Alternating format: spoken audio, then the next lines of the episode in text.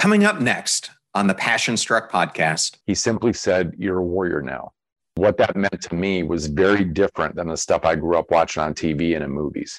It wasn't that Hollywood image. In our tribal communities, our warriors were all about service. It was about taking our creator given talent and ability, developing that over a lifetime so we could be an asset or a benefit to the tribe that we served. It was somebody who fought for something bigger than their own personal welfare, somebody who led by example, not perfect example, but by good example.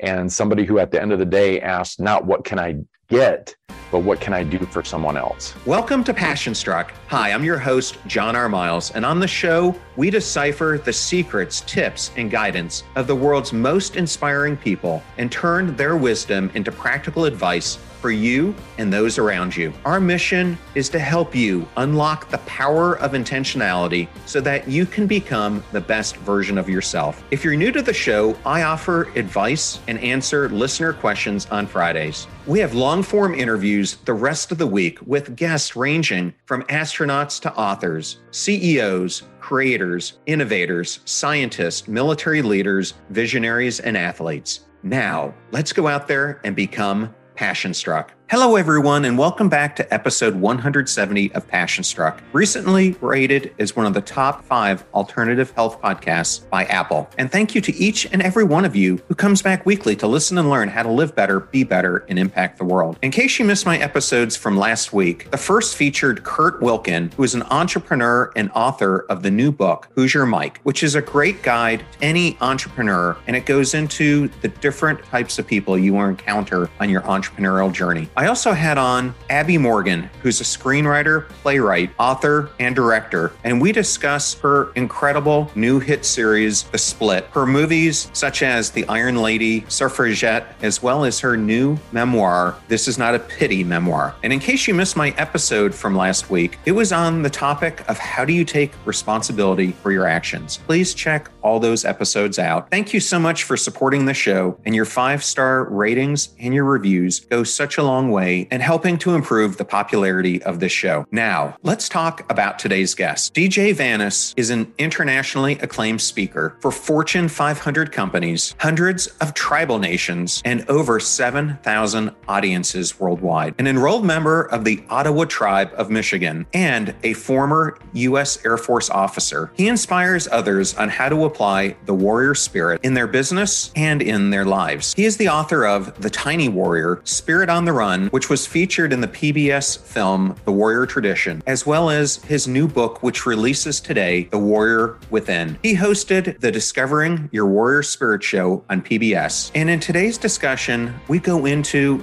his experience at the Air Force Academy and what led him to serve his country. He talks about why the Sundance experience was so pivotal for him in his life and who the person he has become. We go into his definition what a warrior is and what a warrior is not, what the difference is between a fighter and a warrior, why, if you have an intentional desire to serve, you have to have an equally strong desire to intentionally serve in the right way. The importance of each of us finding our own tribe, why we can't be a warrior when we're falling apart inside, the topic of perfectionism and how you can apply the warrior spirit to overcome it, why humility is the great equalizer, and so much more. Thank you for choosing Passion Struck and choosing me to be your host and guide on your journey to creating an intentional life. Now, let that journey begin.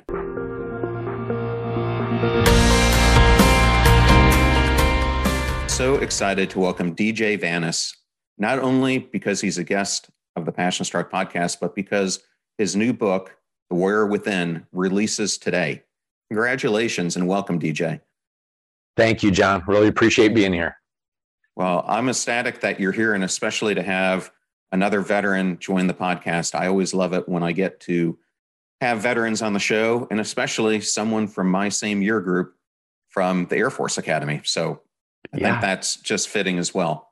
Well, we all have moments that define us. And when you were in your 20s, you experienced the Sundance ceremony with your Ottawa tribe where you fasted, practiced self mutilation through piercings, and prepared yourself through personal sacrifice and endurance to the sun. Can you talk about the origins of the Sundance and how it influenced your understanding of what it meant to be a warrior?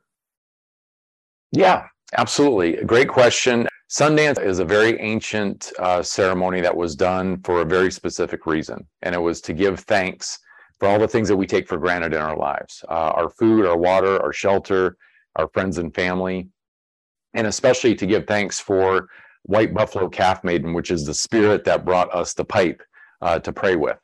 And so we go without those things that we take for granted for four days.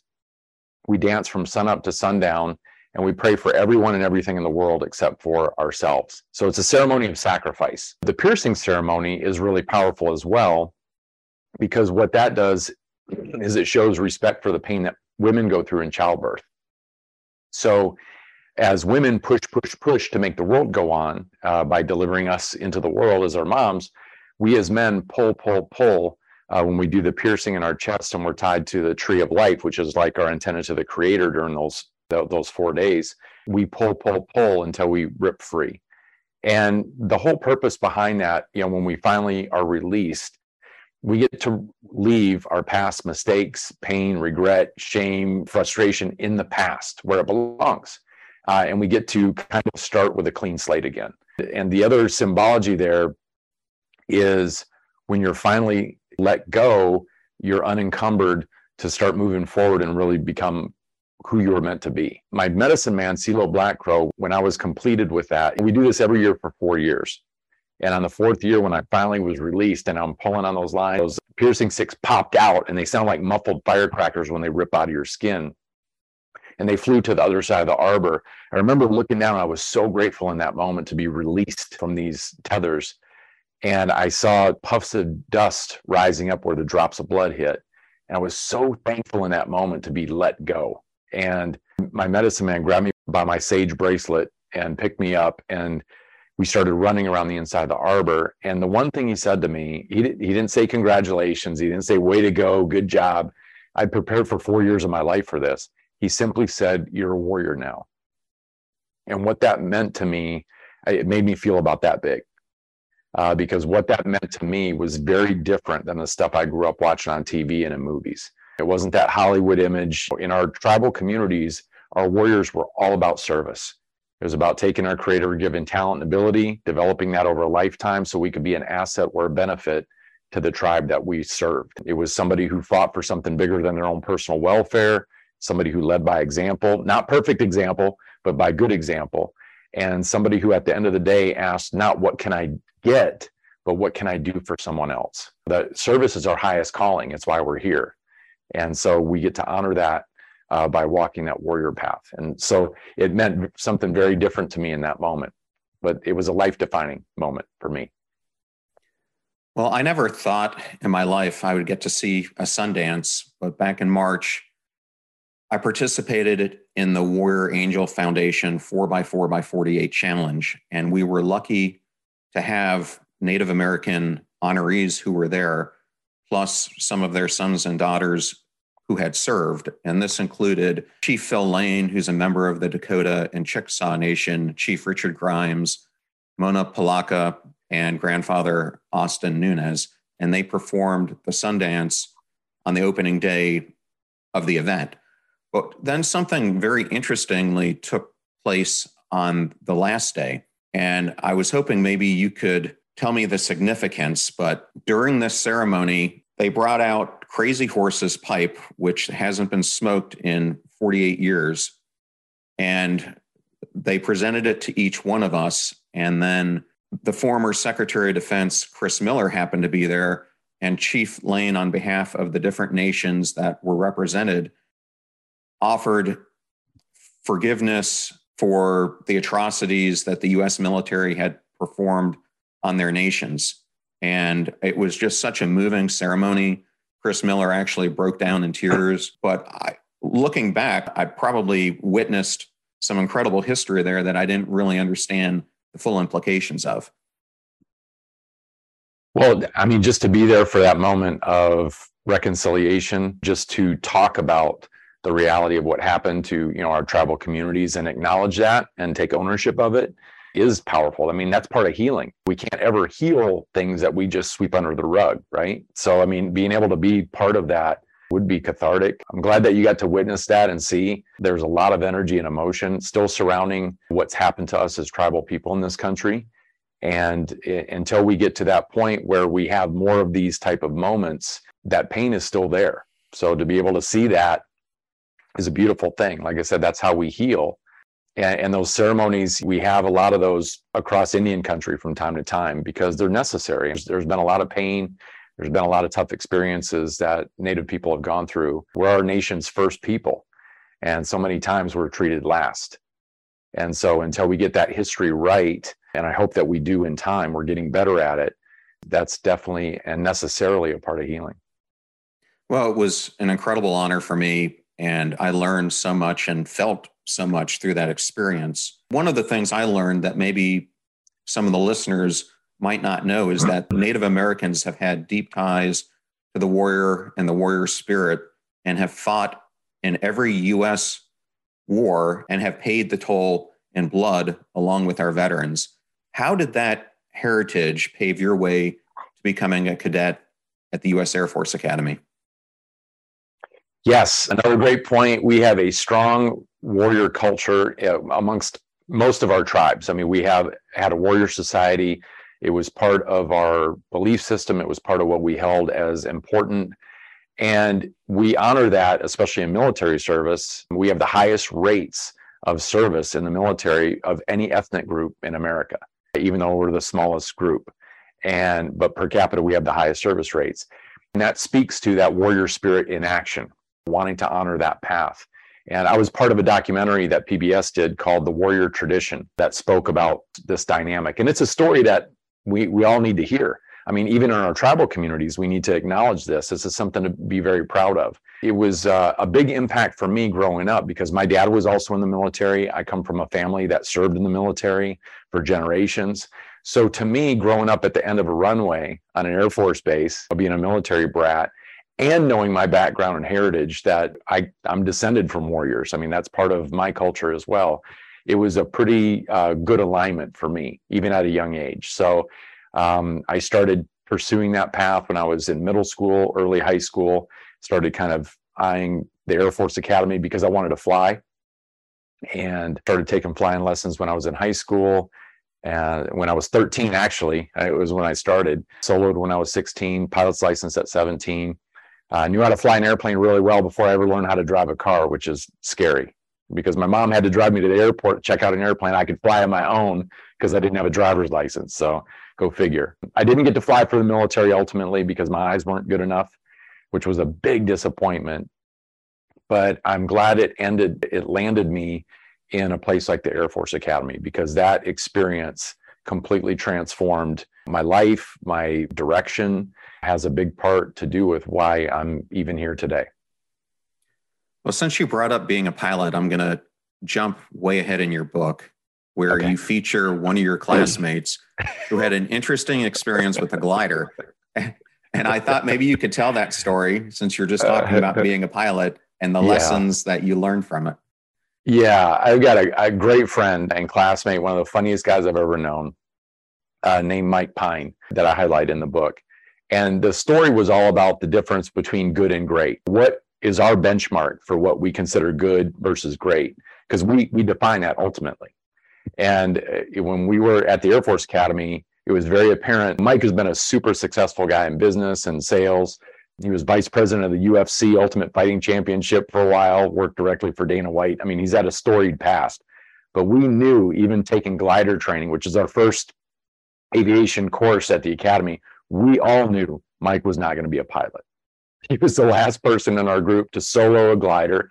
And once he had it solo, we understood why. We were all kind of watching him. We were all done and we were on the observation deck watching. And the first thing he did is when he came in for a landing, he actually requested, just like in the movie Top Gun, which is so appropriate right now, he requested permission for a flyby. And yeah, he just got torn up on the radio and we are laughing our heads off and we thought that was the highlight of the show, but no, not with Mike. It got better because he came in for a landing, John, and he never flared. So when you flare, you come down and then you pull off to bleed off airspeed. He just lawn darted it. I mean, he just went right in, huge cascade of dirt and rocks everywhere. and uh, came sliding to a stop like a, a runner stealing second. And we're all running out there because we're wondering what happened. And it was pretty dramatic. And the, the instructor is just screaming his head off. I mean, he's just furious. And Mike sliding the canopy back, sits on the edge, smiling from ear to ear, and could not understand why the instructor was so mad. And Mike goes, What? Like, he goes, That was a good landing. I, I'm able to walk away. And the instructor's screaming at him. He's like, No, a good landing is when we can use the airplane again. And that was the difference between definitions of good, right? And good enough sometimes isn't good enough, and good sometimes is not great. We have to be very specific on where we set that benchmark. And um, so that was why I shared that story. But no, I've got so many great, wonderful classmates I went to the academy with, so many great stories, life lessons, um, share a lot of them in the book. But uh, yeah, that was one that still cracks me up when I tell it. Yeah, well, I was going to jump to another one of those life stories. And when you were talking about the Sundance and learning about what it means to be a warrior, you alluded to this, but you talk about how what you thought what a warrior is and what you've actually come to know it is are two different things. And so, can you yeah. give the audience your definition of a warrior? But I thought maybe an interesting way to do it would be through the lens of your story about you trying to become a championship boxer your first year. Oh, yeah. And as we mentioned before, that warrior role, tribal communities, is very different than that Hollywood image. And that Hollywood image is that stoic, sweaty, chiseled figure that shooting bazookas and knocking down buildings and, you know, and occasionally surly looks at the camera. That's not the image that we have uh, in our tribal communities. Like I said, it's somebody who is a servant, who has dedicated their life to service. And it wasn't about glory, it was about what they could contribute to their tribe. And we sometimes have a misconception that that warrior is all about they get it right every time, they make no mistakes, they don't feel pain, they don't feel fear, which is all baloney. I mean, that's garbage. It gets us into trouble when we over romanticize that role. When I was at the Air Force Academy my senior year, I was on kind of a vision quest of my own to become part of the boxing team. Uh, we have a phenomenal boxing team at the Air Force Academy, national champs many, many years in a row. Coach Ed Weichers was our legendary coach who was phenomenal, big impact in my life as well. But I trained as hard as I could and I ended up breaking my nose not once, but then the second time right before Wing Open, which is our big tournament to choose the team. And I remember going into his office and I was really upset because the second time I broke my nose, it cracked my eye orbital and so I was done. And uh, he had a real compassionate conversation with me, which I was surprised because Coach Weichers was not known as a warm, fuzzy kind of coach. And so this really surprised me. But he knew I was upset. I mean, I had been working on this for over a year and a half, talking to him through trying to choke back tears, and he knew I was I was upset.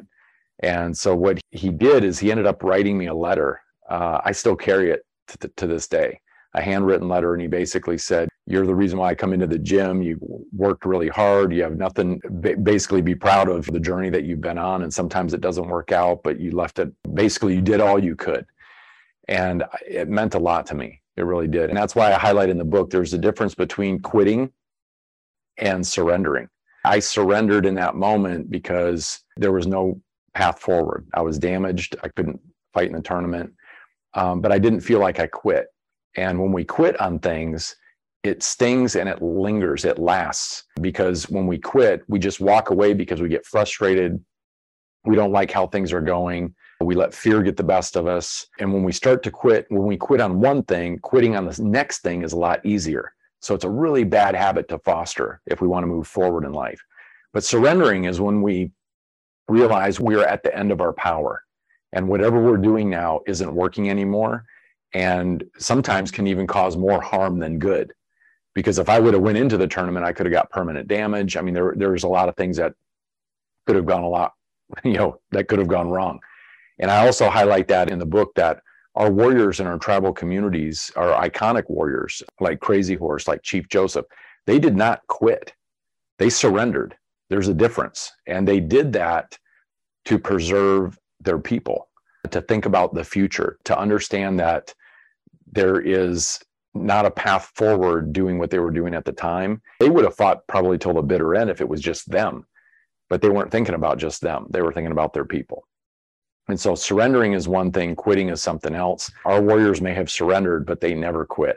Their warrior spirit was intact until the end, and it's still there in our tribal communities today. We'll be right back to my interview with DJ Vanas. Whenever I talk to my listeners, one thing always comes up money. They don't want to have to worry about inflation, volatility, and stock market losses. They just want to know that their money is working for them so they can continue chasing their passion. But how do you do that when inflation is slicing through your savings? And major stock indexes are down 20 to 25%. Bank of America's chief investment strategist recommends looking at real assets like fine art. A New York Times interview this summer even said when stock markets take a nosedive, people look to invest in art. It's more tangible. For most of us, owning multi million dollar art is a nice thought, but too pricey to commit to. That's why Masterworks wants to open up access to the $1.7 trillion art and collectible market without the hefty price tag. They offer investments in paintings from legends like Picasso and Banksy.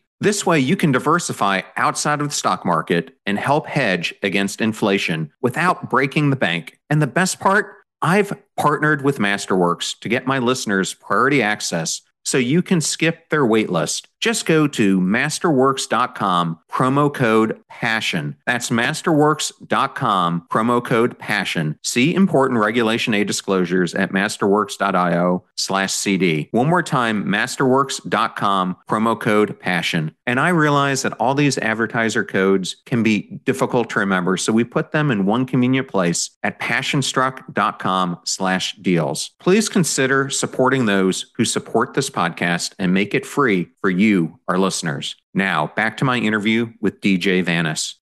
Well, we're going to talk about that later on in the interview because that's kind of where you end the book as well. And I want to discuss that a little bit more before we close out. But using this analogy of the boxer, what is the difference between a fighter and a warrior? That's a great question. I think they get mixed up a lot. Being a fighter is important. Uh, being a fighter is somebody who uses their time to achieve something that's good primarily for them, that benefits that person. So, whether that's losing weight, leaving a bad relationship, doing something to move them forward, getting their education, whatever it is, making those hard decisions and sticking with it until they accomplish the goal. That's what being a fighter is. And you need that. We all need that to self improve any aspect of our life because those things get hard and they're not handed to us. We have to fight for them. But being a warrior is a step higher. Being a warrior is taking that same time, talent, ability, energy, effort, and using it to impact somebody else's life. And that's what that warrior role was all about dedicating development of the self so that they could have an impact on somebody else's life. It's a different look, it's a different responsibility, and ultimately it has a much, much bigger impact. But that's what that role is. But we have to be a fighter first before we can elevate to become a warrior. That dynamic is going to drive us to keep developing, keep growing, keep going through the hard times and coming out the back end so we can be of service to others because that's ultimately what that warrior role is all about. Well, you make a great point. And earlier this week, I had Admiral Sandy Stosz on the podcast. Yeah. Uh, she was the superintendent of the Coast Guard Academy. She brought up the whole topic that there's a difference between a leader and a leader of character. And in the book, you discuss with this warrior spirit, this becoming a warrior, core values play such a huge role. Why is that? Get ready to supercharge your hiring experience with Indeed, our fantastic partner. We at PassionStruck are all about seeking smarter, more efficient ways to do things and Indeed perfectly aligns with this philosophy when it comes to hiring. It's more than just a job site, it's a comprehensive platform that revolutionizes the way you find the perfect candidates. With its powerful matching engine and over 350 million global monthly visitors, Indeed streamlines the hiring process, bringing top talent straight to you.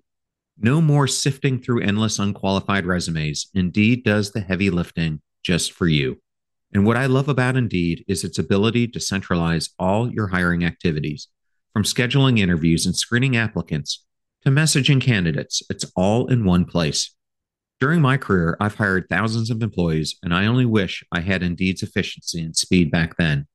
And here's a fact that absolutely blows my mind 93% of employers, according to a recent survey, say Indeed delivers the best quality matches over other job sites. That's quality and speed hand in hand. And listeners of this show will get a $75 sponsored job credit to get your jobs more visibility at indeed.com slash passionstruck. Just go to indeed.com slash passionstruck right now and support our show by saying you heard about Indeed on this podcast. Indeed.com slash passionstruck. Terms and conditions apply. Need to hire? You need Indeed. I know all those discount codes are difficult to remember, so we put them all at passionstruck.com slash deals. Now, back to Passionstruck. That's your foundation. I mean, you're either building your life model on bricks or popsicle sticks. And we build our lives on bricks when we build them on core values. And, and I know you can relate to that too, being a Naval Academy graduate. And the military academies really promote this, and, I, and I'm glad that they do. Our tribal communities really promote this. I'm glad that they do. This is a foundational approach to building a strong life. Our core values, the things that are most important to us, they give us an anchor point in a world of chaos. So when you know what your top values are, you can always use that as a lens to ask yourself a question Is this the right choice for me? Is this the right use of my time and energy? And if that doesn't line up with our core values, then those are pretty easy moments to say no uh, to those things. So it keeps us on track. But if we don't know what that looks like for us, we doom ourselves to chaos in this world on a daily basis. We're just kind of winging it. We're trying to, we're doing a lot of stuff and hoping something sticks.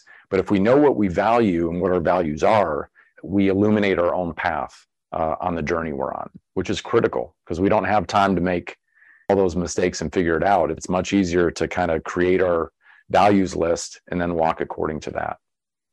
I found this out early in my military career. Actually, when I was at the Naval Academy, I was on the honor staff and we had the electrical engineering scandal breakout. And through that experience, not only did I see the character emerge of those who had cheated on the exam and then were trying to cover it up, but I also saw it through watching the superintendent who was trying to cover the whole thing up. And it really taught me one of the biggest lessons of my life that we live by our intentions and our intentions are formed by our core values.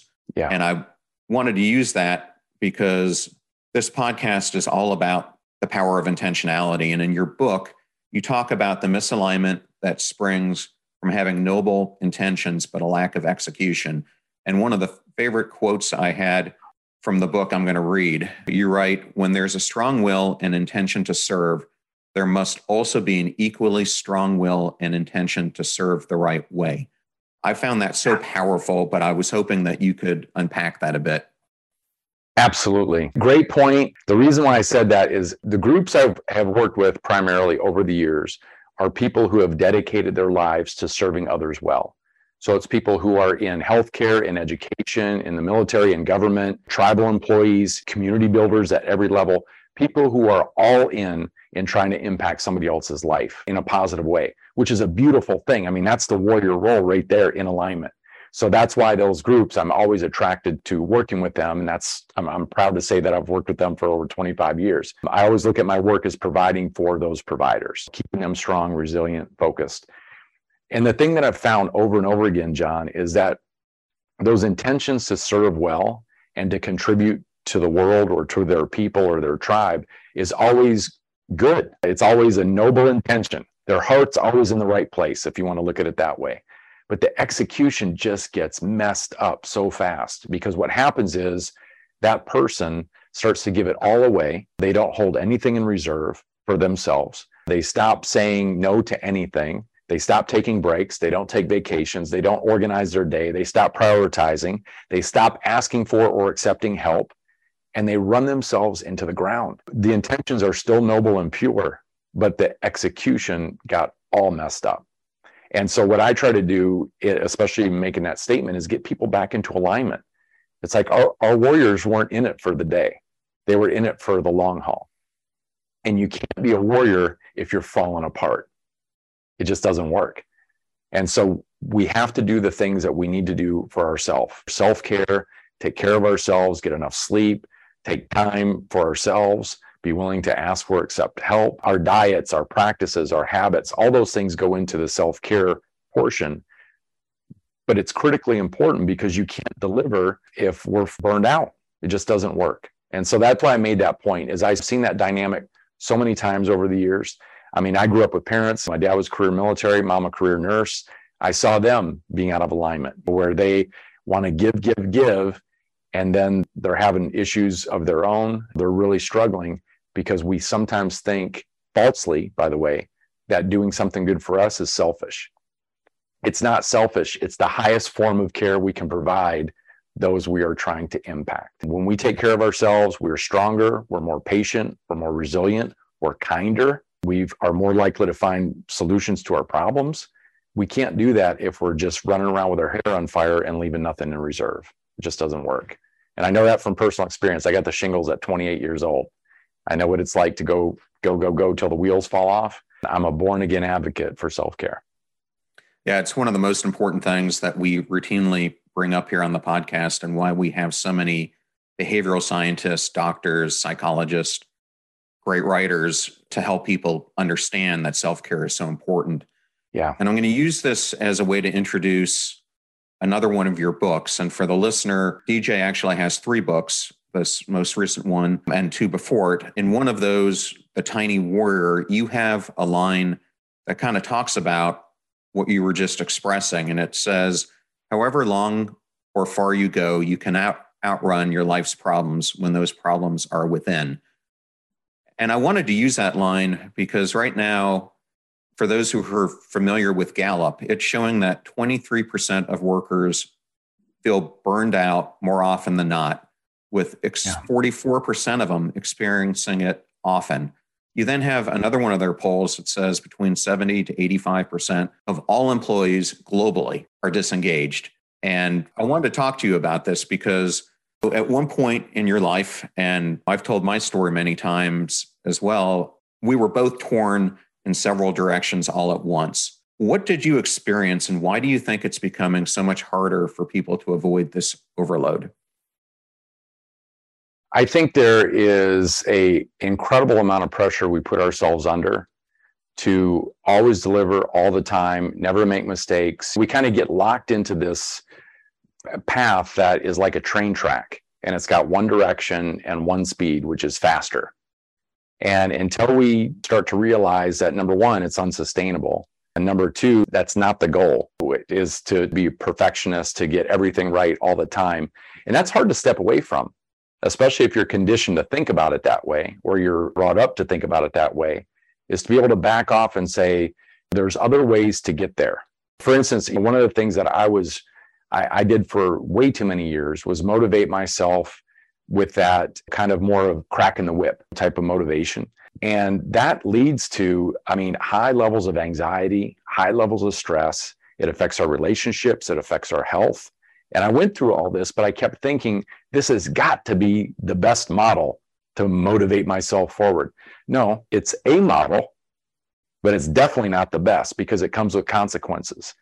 And, and now, in the past several years, what I've been doing is is motivating myself by being my own best coach, being compassionate, being able to take myself aside emotionally, mentally when something doesn't go right, and kind of have a self talk that's a lot framed in a much more positive light because I know the fear is stepping away from that motivation with a whip. We think we're going to get lazy. We think we're going to get soft.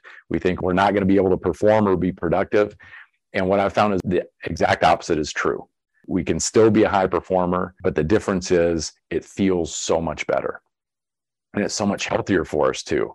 And until we realize that, and it's kind of a faith based exercise, especially if you've been motivated for years, decades in that same mode, which I think a lot of people in society are. I think we're conditioned to look at life like that. Like if you're not out there crushing it and working your tail feathers off, then you are soft. You are not doing what you were put here to do. And it's just, it's not sustainable, John. I mean, it's like even boxers in between rounds. What do boxers do? Take a break. Why? So that in the next round, they can fight. They, they're at full capacity or close to it. That's why a 10 round fight doesn't just have 10 rounds with no breaks. That wouldn't be a, a real effective or productive fight. So uh, it's just one of those life lessons. I mean, even breathing, nature teaches us over and over again breathing in, breathing out. We're doing it constantly, rebalancing, but we don't do that as much as we should in our own lives and in our own careers. We need that break. Well, you're so right. And next week on the podcast, I actually have Dr. Sarah Mednick, who lives in San Diego, as a matter of fact. Right on. And okay. she's one of the foremost experts in sleep. And I know later in the book, yes. you talk about not being able to nap and why we all need naps. Well, she's the author yeah. of To Take a Nap, but she also has a recent book that's come out that's called The Power of the Downstate. And throughout it, she talks about why it's so important for us to take these mental breaks throughout the day during these transition points, even if it's between one meeting to the next or yeah. every 45 minutes to an hour and a half, take a walk, get out in nature, do something that takes you away, practice meditation, whatever it is. So I think uh, you bring up a very good point with that. And actually, it leads me to another interesting story. I had Dr. Katie Milkman on the podcast a few weeks ago, and she's another Penguin Random House portfolio author. She happens to be a behavioral scientist at the University of Pennsylvania, and she wrote the book How to Change. And in it, she has a really interesting story of Andre Agassi. And you think about Andre Agassi's story today, but there was a period of time where he went from the number one player in the world to almost removing himself from the top 100. Right. And he had an interesting dinner conversation with one night with uh, Bradley Gilbert, who ended up becoming his coach. And they asked Brad, What do you think is going on with Andre's game? And his answer was, He's playing himself instead of playing the opponent. You're trying to overpower them. You're trying to do everything in your own mind that you think is right. But all this work that you're doing is for naught because you're not playing against their weaknesses. And once he took him on as a coach and Andre really started to focus on self work, becoming mentally strong, his whole game changed. And within months, he actually won the US Open and turned his whole life around because of the changes that he made and yeah. reducing that stress, reducing those other things that were impacting him. So I think that's a really good point. Well, I have my own upcoming book coming out later this year. And in it, I was originally going to call the first chapter that apathy is the enemy of passion. And I read in your book that you believe that apathy is the biggest threat to delivering service to others, which is at the core of being a warrior. Why is that? I think that it is the biggest threat because it totally saps us of the energy to do what we have committed to do. We're always going to deal with limitations in a service environment. I mean, I see this all the time, whether it's working with tribal healthcare centers or teachers or people who are in government service, there's always going to be some type of limitation. Any business is going to deal with limitation. There's always going to be limits in time and money, budget, personnel. But the biggest threat to delivering great service is not lacking in those things. The biggest threat is apathy because once we get to a point where we just stop fighting as hard, it doesn't matter how many good resources we have, we won't leverage them because we're so burned out, we're so broken in that moment. We just can't fight anymore. We have spent all of our energy, all of our resilience has been depleted because we're not doing what we need to do to stay in the fight, to show up day after day in that warrior role. And that's the whole point of the self-care and the things that we've been talking about is we want to be strong and brave not just today, but forward in the journey. We want to do this sustainably. And the only way that we do that is by doing the things that we need to do to stay inspired, to stay strong, resilient, energized, on purpose, with purpose. It doesn't happen automatically. We live in a tough world. And if we're not going out of our way to carve the time to make this happen, the simple fact is it doesn't happen. We just kind of get beat down. We take our licks. We go through disappointment, through setbacks, and it starts to stack up uh, without doing anything to counter it. And then we end up in that place none of us wants to be, which is feeling apathetic and having that feeling like, what's it even worth? And that's a bad place to be. Like I said, we're here to serve others that is not an attitude that's going to produce any good result, not for us or for anybody else.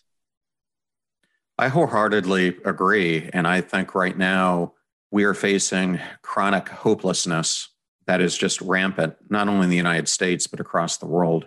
And you yeah. can see it with rising social discord, suicide rates, everything that it's impacting.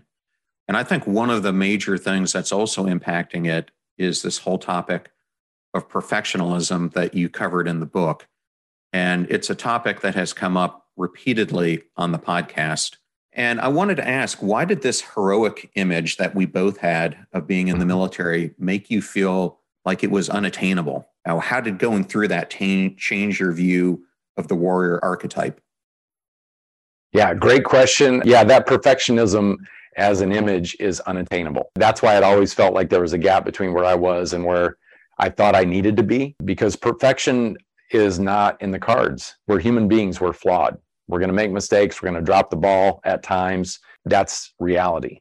And so when we have this perfect image that we're trying to hit and we never do, it leads to frustration, it leads to a feeling of feeling less than, a feeling of being incompetent in what we, we have chosen to do. Perfection is not the name of the game. That should not be the target. The target should be being excellent at what we do which incorporates the idea that we're also a human being, that we're going to stumble, we're going to need outside help and encouragement at times. That's why that warrior role or that warrior archetype in our tribal communities is so much more valid. It's so much more a living example and embodiment of what that warrior role really is all about because it incorporates things like stumbling, making mistakes, not being beyond pain or fear, but incorporating that as part of the role. I mean, that's what it was all about. It wasn't about being perfect, it was about showing up and doing the best we could in the moments to be able to continue to contribute to our tribe.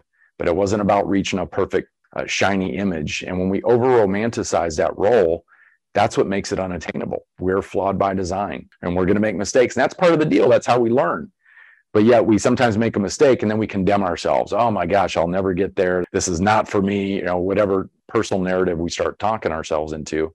But it's just not based on reality and it's not productive in the end. It slows us down or stops us. It doesn't move us forward when we stumble and say, this is normal, this is natural, and get ourselves back up and keep moving forward. That's the goal. Yeah, I think the best way I like to describe it is we are all perfectly imperfect.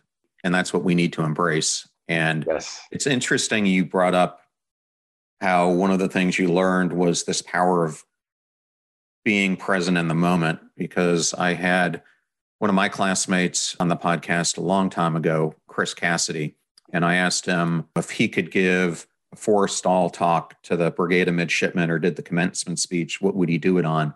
And he said just on that topic.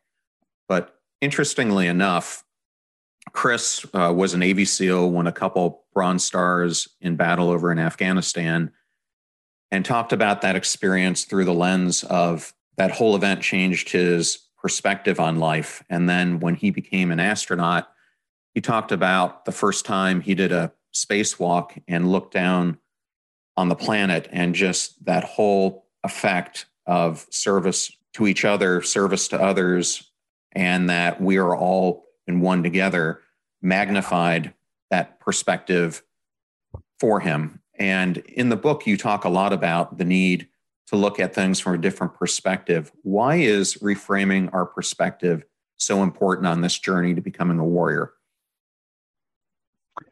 Oh my gosh, that's another great question. We can get entrenched in the perspective that we carry. Mindset is so critical, and so is a growth mindset as far as being able to see things not as they are, but as they could be. And that is one of the things with changing our perspective. When I heard you talk about Chris seeing the planet from space, yeah, I've read many stories of astronauts who have done that. It completely flips their lid on where they fit into humanity, that we are all one big family, that we, the planet is small and space is big. It just shifts everything. And when we're able to do that, we see things from a much better perspective. We come up with better solutions. We have more self knowledge uh, when we get a new perspective. That's why being with different people, going through different experiences, continually reading, continually learning about the world we live in and who we are is so important. Because without that, we go on this kind of coast mode. We're starting to violate the laws of nature. I mean, really, because uh, nature teaches us we're either green and growing or ripe and rotting. And we can stay green and growing for a lifetime if we don't get entrenched in a perspective, keeping our eyes open, keeping our hearts open to, to new ways of doing things. Because, like I said, sometimes the things that we've done have worked uh, and it's a model that gets results. But is it the best? Probably not. And this is where that continual growth comes in. But shifting our perspectives, it keeps us from stepping in the pits if we're able to continue to do that and incorporate things in our life people, events, books, podcasts, videos that keep us in that moment of growth is critically important.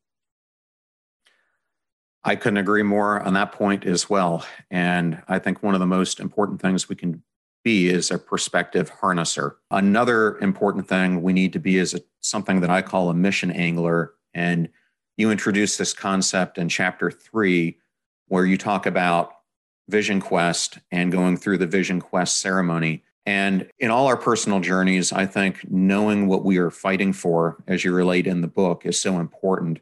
But what can we learn about this concept through the Ghostbusters movie?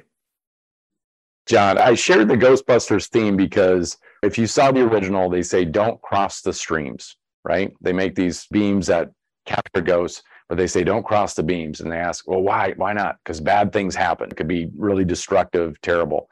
And i bring that point up because when we cross the streams in our own lives with work and our own personal life bad things can happen too and what i mean by that is having clarity in where we are and it's part of mindfulness by the way it's part of being present in the moment fully mentally spiritually emotionally physically in that moment doing your work when we're at work work Give it your all. Do your best. Solve problems. Work from the moment you show up to the moment you leave. Do your best. You'll walk out of there feeling so much better than if you just kind of try to get through the day. When we're productive, it feels great. There's nothing more motivating than seeing results, right?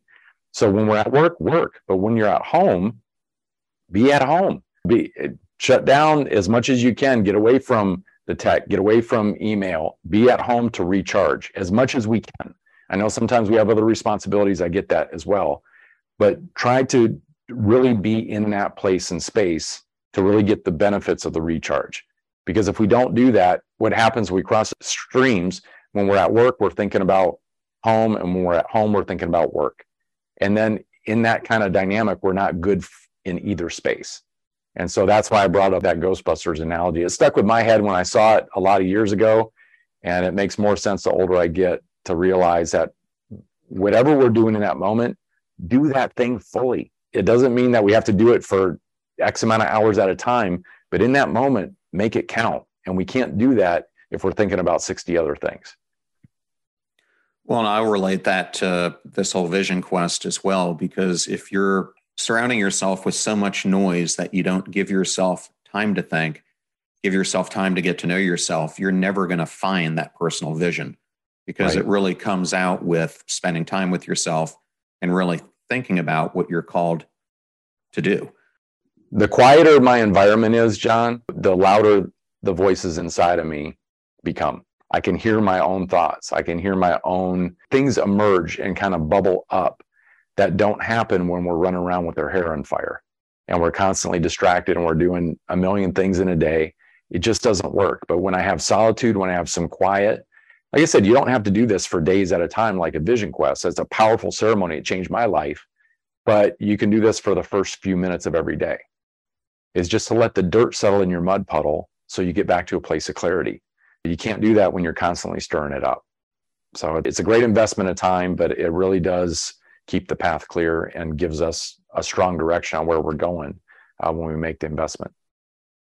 Yes. Well, one of the things I also like that you brought up throughout the book is the topic of humility, because I think the contagion of ego is one of the biggest things that's impacting so many people today. And I love that you brought up that humility is the great equalizer.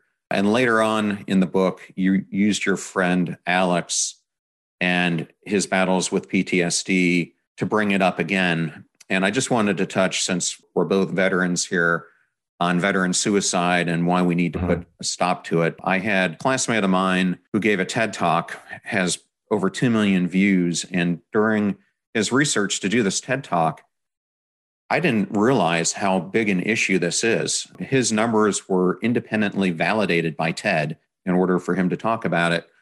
But he discovered that there are, were over 140,000 veterans who took their lives since the War on Terror began. And that number just yeah. blew me away. And so, on this topic of humility, and I think veterans sometimes might have a harder issue with this than others, but why do so many people feel humiliated by humility?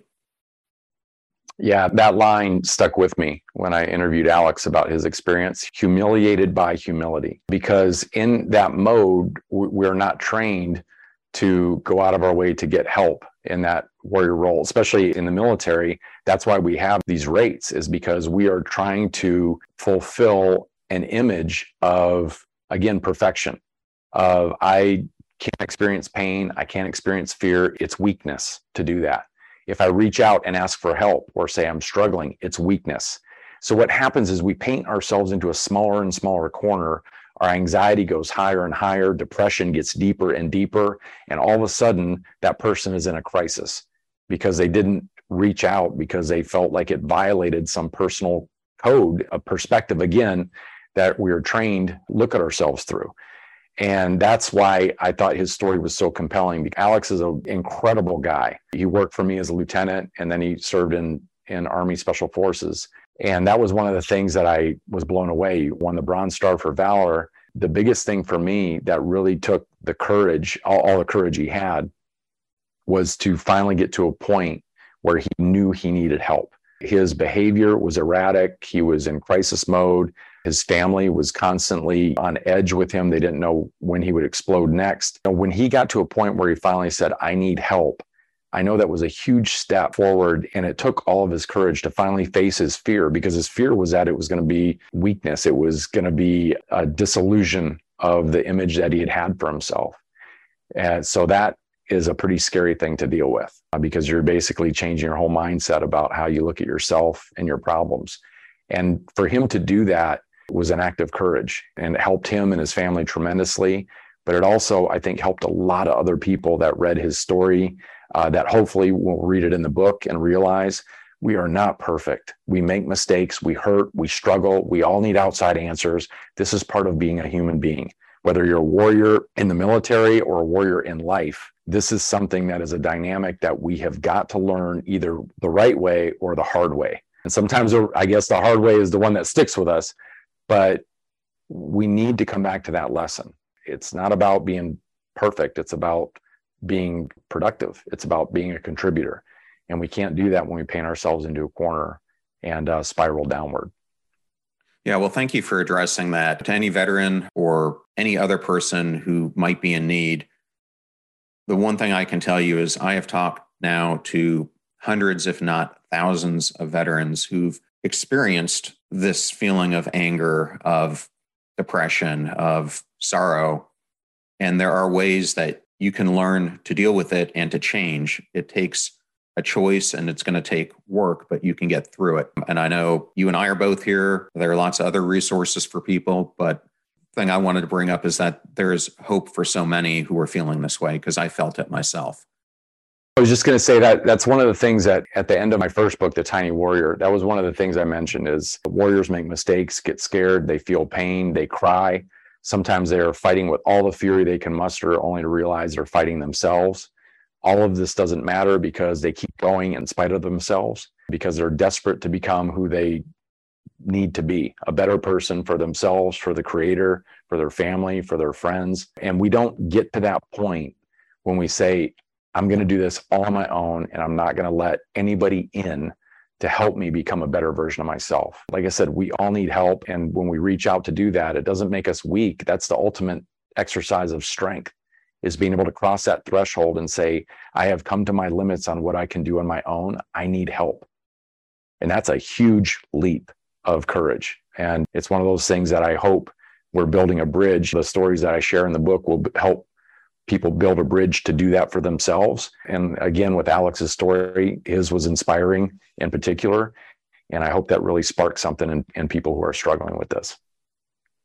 Yeah, thanks for addressing that. And if a veteran is listening to this, the Warrior Angels Foundation, Vets, or Heroic Hearts Project are three great nonprofits that you can go to, all led by veterans who are focusing on this very area.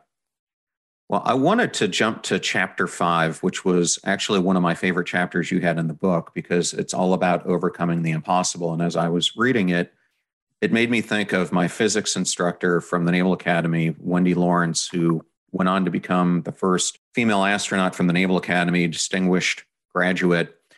And I got the opportunity to interview her for my book. And what you're saying here really goes with her mantra of you have to give yourself permission to dream the dream.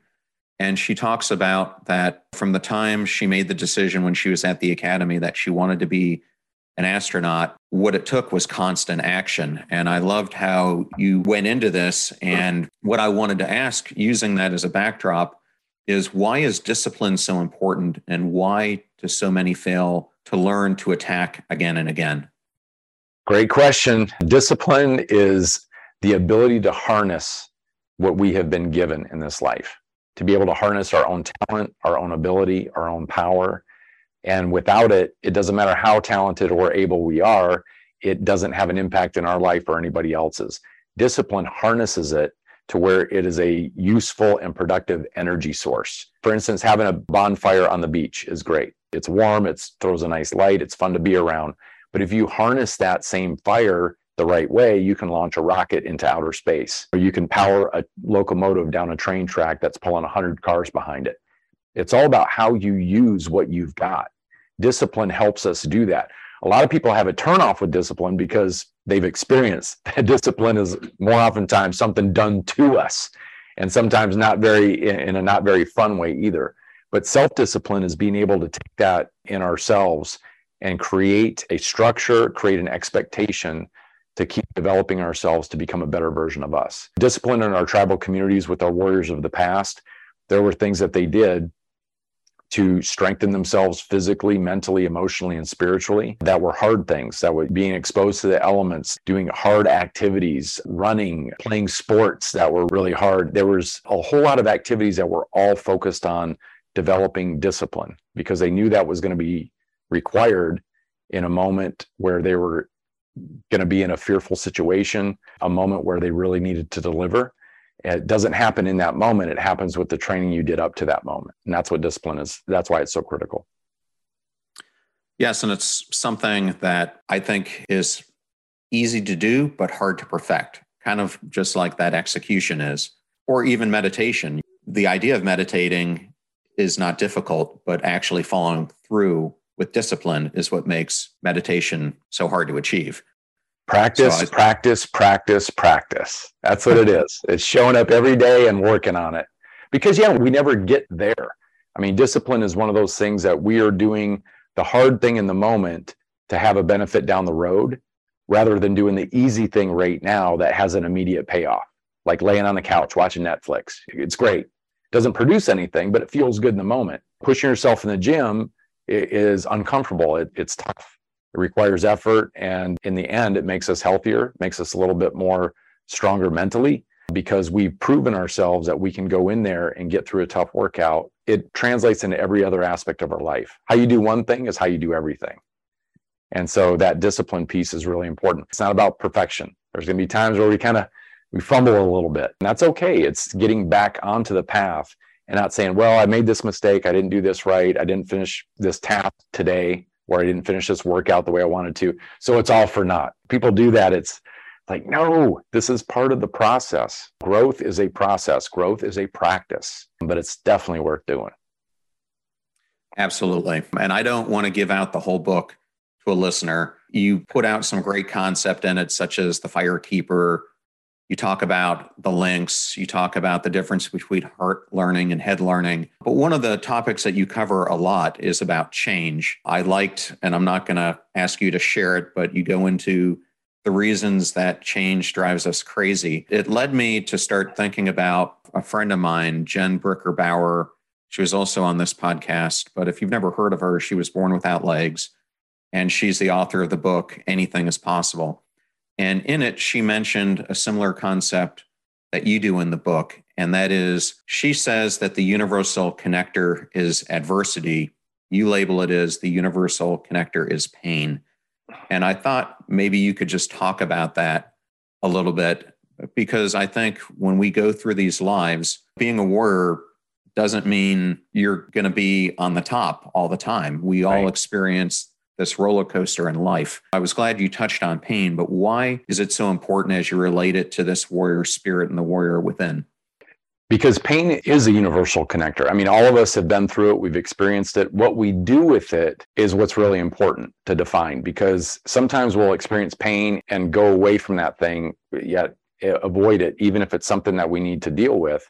But we can also look at our pain as something that we lean into and get the lesson from. What we walk away from or what we walk away with after a painful moment, that's our decision to make. Because some people go through pain and they get jaded, they get bitter, they start to feel like life is unfair. Some people go through pain and they realize, I learned a great lesson there. It wasn't easy, it wasn't fun, it was definitely uncomfortable, but I got something out of there that was precious. That's what we get to define for ourselves. We don't get to avoid pain in life. I think when we try constantly to do that, we're missing out on the journey itself. Pain is going to be there. It's normal, it's natural, but what we get out of it on the back end is our decision. So that's why I brought that up in the book is that pain can be energizer, it can be a guide, it can be a teacher, or pain can just be pain. It can, like I said, make us bitter, make us avoid situations, avoid ourselves. So the decision on which of those directions we go is on us. no, I couldn't have said that any better. It's our choices that really matter, and we're all going to experience adversity or pain of some sort. It's how you choose to deal with it that in the end matters. My last question is going to be I liked how in chapter 10 you closed this out by talking about we should all become like the Native American elders. So, my question is this why should we all establish a legacy of good? I think it's why we're here. If we're not here to do that, why are we here at all? And that's one of the things that beating heart of that warrior role, coming back to service, one of the other reasons why that's so critically important to understand is because service, the way that we contribute to the world we live in, is the thing that outlives us. It's the legacy we leave behind. When our elders in our tribal communities have always and still do today collect as much good stuff as they possibly can as much wisdom, as many stories, as much as they can, so they can share it with others so that everybody benefits. They don't collect that information, those ideas to store them away or to hoard them or to use them as a tool to manipulate or control someone else. They collect that stuff to share and empower their people. And so that's why that elder role is so valid today. It's about passing on our wisdom. It's about sharing ideas. It's about active mentorship, taking somebody under our wing helping them avoid maybe some of the pitfalls we fell into in our own life and career. Basically, being able to be a benevolent source in the lives of other people. That's what that elder role was all about. It still is today. I mean, our elders in our tribal communities are precious. They are the corporate knowledge of our native communities. And that's why I shared that lesson because it's something that's relevant outside of our native communities too in any setting where you are surrounded by people you actually care about, you love, that you want to see do better. We can play a role in that when we contribute to their growth and development. I love it. And DJ, if audience would like to learn more about you, what are some of the best ways they can do that? Obviously, I'll have the books in the show notes so they can order them. Yeah, nativediscovery.com is my website.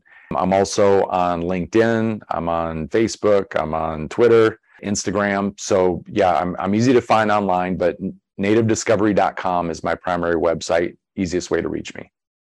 Okay. And I absolutely love the book. I really liked how you had very practical wisdom, but you backed it up in every chapter with sensible stories to hunker down the points. So I've found it to be an enjoyable, easy read with packed full with useful information from anyone from someone who's starting their career to someone who's in the middle to someone who's at the end. So, congratulations on a great book. I greatly appreciate that, John. That's why I wrote it. I was hoping that it would resonate like that. But uh, I will just say, Chi thank you very much for having me on today. It was a joy having this conversation with you and hope it helps the people that tune in and they get something out of it as well. Yes. And to the audience, please go check out The Warrior Within. You won't regret it. Thank you so much for being on the show. Thank you, John. I thoroughly enjoyed that interview with DJ Vanas and wanted to thank DJ and Penguin Random House for the honor of getting to interview him and for launching his book today. Links to all things DJ will be in the show notes at passionstruck.com. Please use our website links if you buy any of the books from the authors. Any proceeds goes to supporting this show and making it free for you, our listener. Videos are on YouTube at John R. Miles. Go there and check out over 340 of them. Advertiser deals and discount codes are in one convenient place at passionstruck.com slash deals. Please consider supporting those who support the show. I'm at John R. Miles, both on Twitter and Instagram, and you can also find me on LinkedIn. And if you want to know how I manage to book all these incredible guests, it's because of my network. Go out there and build your network before you need it. And most of the guests that are on this show subscribe to, provide their advice and recommendations on guests. Please join us. You will be in incredible company. You're about to hear a preview of the Passion Struck podcast interview I did with Colin O'Brady, who is a 10 time world record breaking explorer, author, speaker, entrepreneur, and expert on mindset. His feats include the first solo unsupported, and truly human powered crossing of Antarctica, as well as speed records for the Explorers Grand Slam, as well as the Seven Summits. We are powerful beyond measure inside of ourselves, but that power can either be harnessed for good, for strength, for positivity, for impact, or we can be so powerful in a negative direction.